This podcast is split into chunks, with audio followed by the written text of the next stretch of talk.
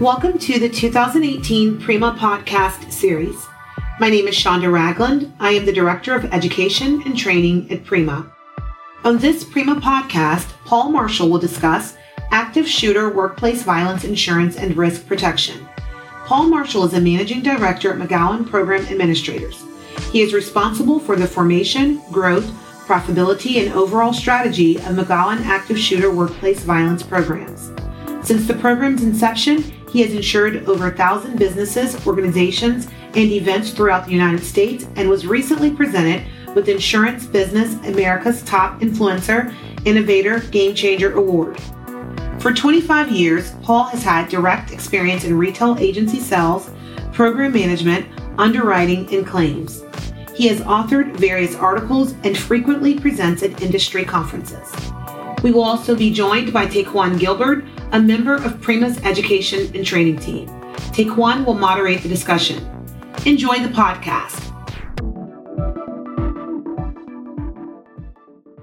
Paul, thank you for joining us today. What is your perspective on the growing threat of school and workplace violence and active shooter incidents? Well, 2017 was the deadliest year of mass shootings in modern history. The mere mention of Vegas, Marshall, Kentucky, Tehama, California, San Francisco, Roseburg, Oregon, San Bernardino, they all blend into the not too distant past of Columbine, Virginia Tech, Sandy Hook.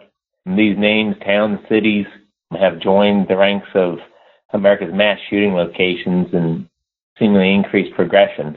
There's a nonprofit, nonpartisan project known as gunviolencearchive.org. Data on gun incidents is now available well before the federal government releases its statistics. Gun Violence Archive is an online archive of incidents collected from over 2,000 media, law enforcement, providing real-time data. What the numbers show us uh, is the rising numbers of active shooter deadly weapon attacks are quite a, a bit staggering, with 2017 averaging one mass shooting per day, amazingly. Just a little review, 2016 reached a record high of 384, surpassing the 334 mass shootings in 2015. And to go back one more year, 2015 was a 47% increase in 2014. The details are just as concerning when you consider total gun-related incidents of 50, over 54,000, an average of 4,500 events per month. And by the time we finish this interview, then we go back to gunviolencearchive.org, um, the numbers are likely to be outdated. Is active shooter workplace violence insurance protection a relatively new offering, or is it well known? This is actually becoming a new and well known offering. So uh, it's been developed just in the recent uh, number of months, but more and more organizations are looking to it. Businesses and school professionals, um, you don't have to look very hard to find insurance-focused risk management-related articles regarding active shooter, deadly weapon, workplace violence. These are being picked up in the mainstream media, such as CBS News, you know, highlighting that mass shootings have insurers going on offense. Fortune magazine uh, features an article talking about mass shootings, basically convincing companies to explore and purchase this type of insurance. CNBC ran a little spot specifically on active shooter workplace violence insurance. So um, it is increasing, and more and more organizations are taking this type of coverage. So, will standard coverage suffice? Well, the initial response would assume that the standard insurance policies would respond, there are plenty of gray areas which we need to be aware of. And this is what's causing the increase in awareness and, and purchase of this new type of insurance. The most common, you know, commercial general liability may not respond unless the insured is deemed to be specifically liable for the event. So until there's a lawsuit, the policy really can't respond. Whereas the new policies are responding with crisis management coverages, responding for victim counseling, um, victim medical benefits, unfortunately, victim funeral benefits. Typically, the commercial uh, general liability has some exclusions in the policy that may specifically include an employee as a perpetrator, a business interruption, or even terrorism. In general, a policy may not include an event triggered crisis management component, which, you know, provides the crisis response that we're hoping for in coverages for victims. The second coverage, business income, this business income loss is typically inevitable for organizations needing uh, foot traffic, and this would include even uh, public and private universities. Typically, business income doesn't respond unless uh, there's actual damage to the buildings um, or contents that deem the building um, unusable. The business may need to close on some of the school, large school shootings uh, due to injuries or deaths. And if a business needs to relocate after an attack, uh, the property policy may not pay unless there was actual damage to the buildings and contents. One notable incident regarding property is Sandy Hook that decided to remove the building and then rebuild at a $50 million price tag. This was not covered by insurance. And also another notable one, Virginia Tech spent millions of dollars to reface the hall that was the site of the deadly shooting, costing the university millions and millions of dollars. Terrorism coverage is the last coverage I'll talk about. Most people think that terrorism would be looked at, but just a, a note that um, there the in order for the terrorism coverage to kick in, there must be it must generate at least five million in property casualty losses. It must be a certified act of terrorism by the U.S. Secretary of Treasury and the U.S. Secretary of Homeland Security. And because of these triggers, to date, there's been no event certified since 9-11. Even the Boston bombings were not certified, or San Bernardino shooting was not certified under the covered government-funded terrorism coverage. So those are the, the main coverages that uh, really there's a lot of gray areas. So, what are active shooter and deadly weapon insurance coverage basics? Most active shooter and uh, deadly weapon and workplace violence insurance programs on the market today provide several components. We have a primary third party liability, business interruption and extra expense, and victim benefits. Some will include crisis response services and victim benefits, including medical, counseling. They'll pay for funerals, which is fantastic, and I really encourage people to seek that out. The underwriting by this class of business or is by type of business, the location of the risk, and the exposures that would include the number of employees on site, the number of students, the number of visitors. That's how we kind of rate the policies up the active shooter workplace violence insurance policies are they're marketed under various brand names such as active shooter protection or deadly weapon protection, active assailant, threat protection. Some target a specific risk in industry such as healthcare or education. Some programs have the ability to quote virtually anything from rodeos to roller rinks to political national conventions. Just a note a lot of people think that these policies are extremely expensive and un- unobtainable, but just some quick sample of risks and pricing, you know, very large university with over 50,000 students can obtain this insurance approximately 30,000 to 50,000 annual premiums. A very small high school in comparison, uh, let's say there's less than 30 employees and less than 200 students, the premiums can get very low, down to around $3,000 a year for a million dollar policy limit. We have municipalities and cities that are seeking this coverage after San Bernardino. And those pricings, again, are based on the number of employees and, and size of the entity, but many of them are, are finding it very affordable, less than 5% of their current insurance spend on an annual basis. And so that's deemed as affordable in the insurance terms. We hope you're enjoying the podcast. Here are some words from Prima's Member Services Manager, Danica Williams, regarding Prima membership benefits. Prima is a membership organization dedicated to advancing the knowledge and practice of risk management in the public sector.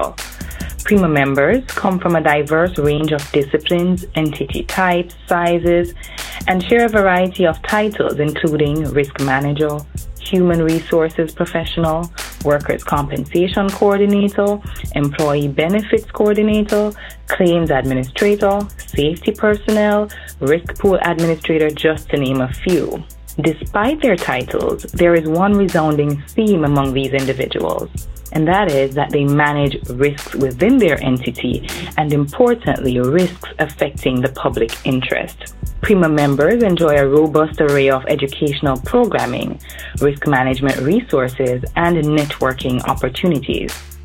Some of Prima's member benefits include access to blogs, podcasts, webinars, Prima's Job Bank, Prima's online community where members have the ability to connect, share, and solicit information directly from their colleagues, Prima's Library of Risk Management documents, Prima's flagship publication, the Public Risk Magazine, and member discounts to all Prima events and training. Becoming a Prima member is one of the most worthwhile career investments a risk management practitioner can make, not just for themselves, but for their entire entity. To learn more about Prima member resources, visit primacentral.org. What are some key findings and comparisons regarding this coverage? We've been working in this space for the last couple years and we created our own programs from scratch because we went to the best programs out you know out there. So for the key coverage comparisons, we kind of talk about it in the terms of the good, the bad, the ugly, kind of a buyer's guide. And we wanted to kind of go through a list that represents a broad overview. Policy wordings on the market should present possible coverage gap issues if not explained or understood correctly. And, and and also, you really need to read the policies uh, word by word. We start with the liability coverage form and uh, claim expenses versus liability expenses. So this is a pretty basic item, but we want to make sure that the policy covers claim expenses, including damages, monetary awards, and settlements. Uh, in other words, that, that includes indemnity. Some policies out in the market only include liability expenses or or claim expenses. We really need them to include the awards and settlements and damages, which make it a full insurance policy in order to be, you know, on top of the list. Next, everyone should look closely at the coverage triggers or definition of event. Most event definitions are similar to, you know, quote, act of a potential deadly force involving use of a weapon on premise or threat of deadly force involving a display of a weapon on premise. These are, are good definitions. The newer versions that of the policies that are coming out will include threats. You know, that basically there doesn't need to be a weapon brandished on premise, but for instance, if a university or a high school or a municipality has a bomb threat and has to evacuate, those incidents are now being covered as well. So we really need to be specific on some policies that require a specific number of casualties, such as three or more. Um, we don't want to purchase those policies. And then some policies exclude if an event has over 50 persons. Again, you need to work with a good insurance agent, um, consultant, and make sure you get the best policies that are out there. Should the policy contain terrorism exclusions? So we would prefer that the policy does not contain any terrorism exclusions. Some policies define terrorism a little bit differently. Some use the, the word in terrorism such as threat of any person committed for political, religious, ideological, or similar purposes with the intention to put the public in fear. We're a little bit concerned about that wording because most of these events could be tied to a religious or political feeling. So if we can just remove terrorism from the policy, that will allow our policy to respond immediately. And we're not held up in the legal courts. So we can start paying for crisis coverages. We can start paying for business income loss. We can start paying for the victim benefits, paying for their medical bills, paying for their crisis counseling, paying for, uh, unfortunately, funerals and we think that will, will help minimize litigation down the road. What is the definition of firearm or deadly weapon in this context? This is a key feature in the policies that we need to look at. With the recent mall stabbings, France truck attacks, the you know New Jersey, New York City pressure cooker bombs, and vehicle rammings at Ohio State and the London Bridge, we need to understand how the policy defines a weapon. Some policies are very broad, which of course we, we encourage everyone to push for. Uh, the, a sample definition may, may read as an instrument or explosive device which is specifically intended to be used to injure, kill, or incapacitate. This is a very broad definition that pretty much you could use anything as a weapon and uh, the policy will respond. Other policies uh, get, I feel, too specific, where they define a deadly weapon that they might specify a deadly weapon as a firearm, explosive device, knife, syringe, medical instrument, liquid, acid. While these are really specific and they can, you know, quick, have a lot, quite a few terms, many times they do not include vehicles, which we definitely want the policies based on recent attack to in, include vehicle rammings. So, you know, uh, make sure you understand what type of weapon is covered. So, thank you so much. So, how does risk management fit into this offering? Similar to cyber liability in coverage and prevention, it's important to have a security review audit and vulnerability assessment. Some policies provide for these services, some policies and underwriting can provide as much as a 20% discount if these services are currently being performed. Many universities and public entities are already doing security reviews on, a, on an annual basis and vulnerability assessments. So that's something that you really want to bring out in the application process. The security review should include a risk assessment you know, identification of security gaps and mitigation plans for the identified risks. They should include document plans that basically should include documented, agreed upon strategies, including crisis management structure, clear lines of escalation, and communication.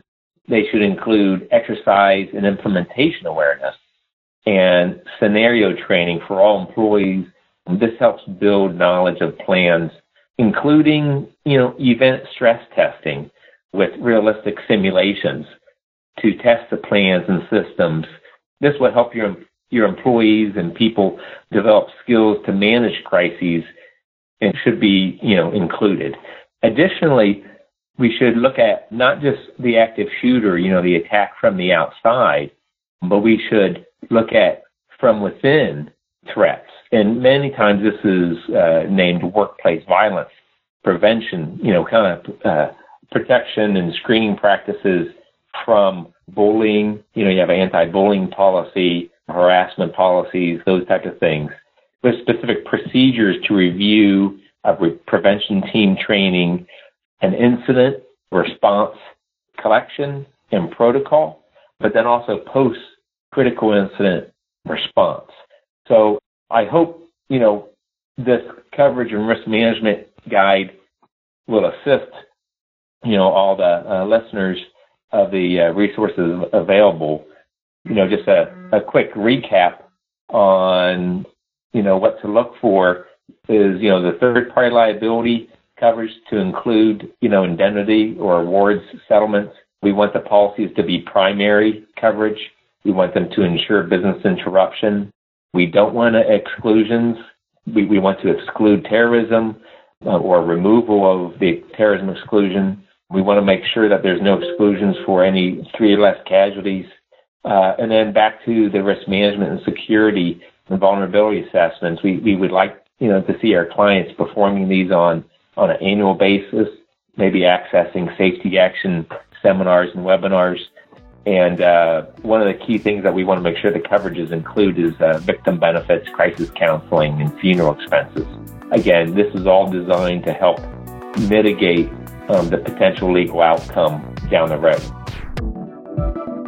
We have reached the end of our podcast. Thanks so much, Paul and Taquan. Please visit the Prima website to listen to other Prima podcasts, join upcoming Prima webinars, read Prima blogs, and learn about additional Prima educational resources.